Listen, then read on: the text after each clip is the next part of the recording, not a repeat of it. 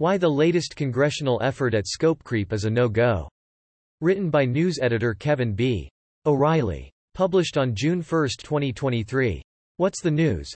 A sweeping piece of legislation newly introduced in this session of Congress, the I Can Act, would let non-physician practitioners perform tasks and services outside their education and training, and that could mean higher costs and lower quality care. To avert harm to patients enrolled in Medicare and Medicaid, the AMA and nearly 100 other physician organizations are responding to the I Can Act by telling Congress it's a no-go, just as they did when a similar bill was put forth last year. Our organizations remain steadfast in our commitment to patients who have said repeatedly that they want and expect physicians to lead their healthcare team and participate in their healthcare determinations, says the letter from the AMA and a broad coalition of state medical and national specialty societies. In a recent survey of U.S. voters, 95% said it is important for a physician to be involved in their diagnosis and treatment decisions.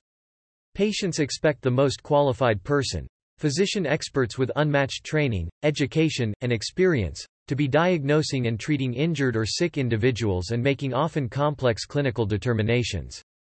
But the newly introduced, I Can Act, like its predecessor, runs counter to this preference by effectively removing physicians from important medical treatment decisions regarding a patient's care.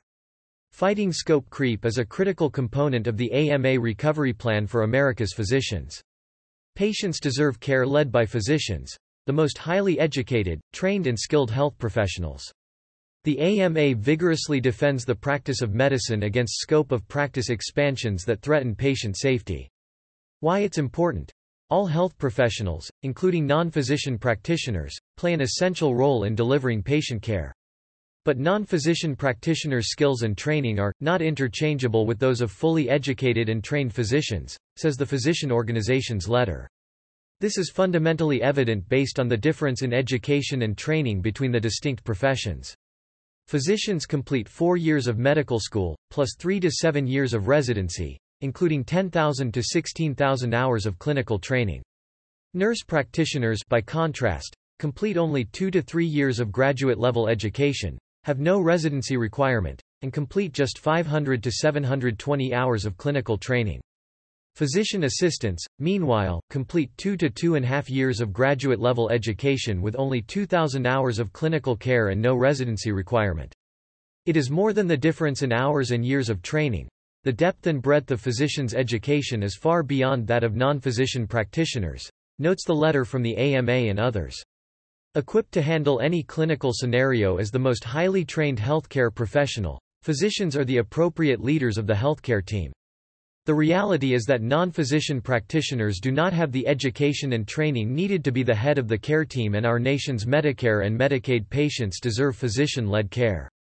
When non-physician practitioners are allowed to practice independently, the letter cites the results, lower quality, higher cost care. Non-physician practitioners, tend to prescribe more opioids than physicians, order more diagnostic imaging than physicians, and overprescribe antibiotics, all of which increase healthcare costs and threaten patient safety.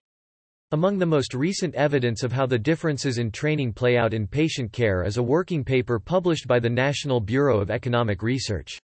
That study concluded that nurse practitioners delivering emergency care without physician supervision or collaboration increase lengths of stay by 11% and raise 30-day preventable hospitalizations by 20% compared with emergency physicians.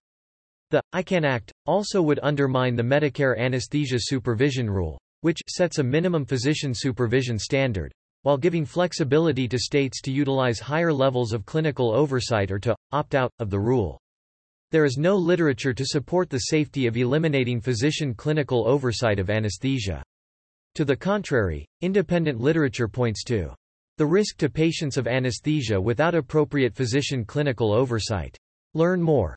Find out in detail why education matters to medical scope of practice, with information on nurse practitioners compared with physicians, physician assistants compared with physicians, nurse anesthetists compared with anesthesiologists, Psychologists compared with psychiatrists. Naturopaths compared with physicians. Visit AMA Advocacy in Action to find out what's at stake in fighting scope creep and other advocacy priorities the AMA is actively working on.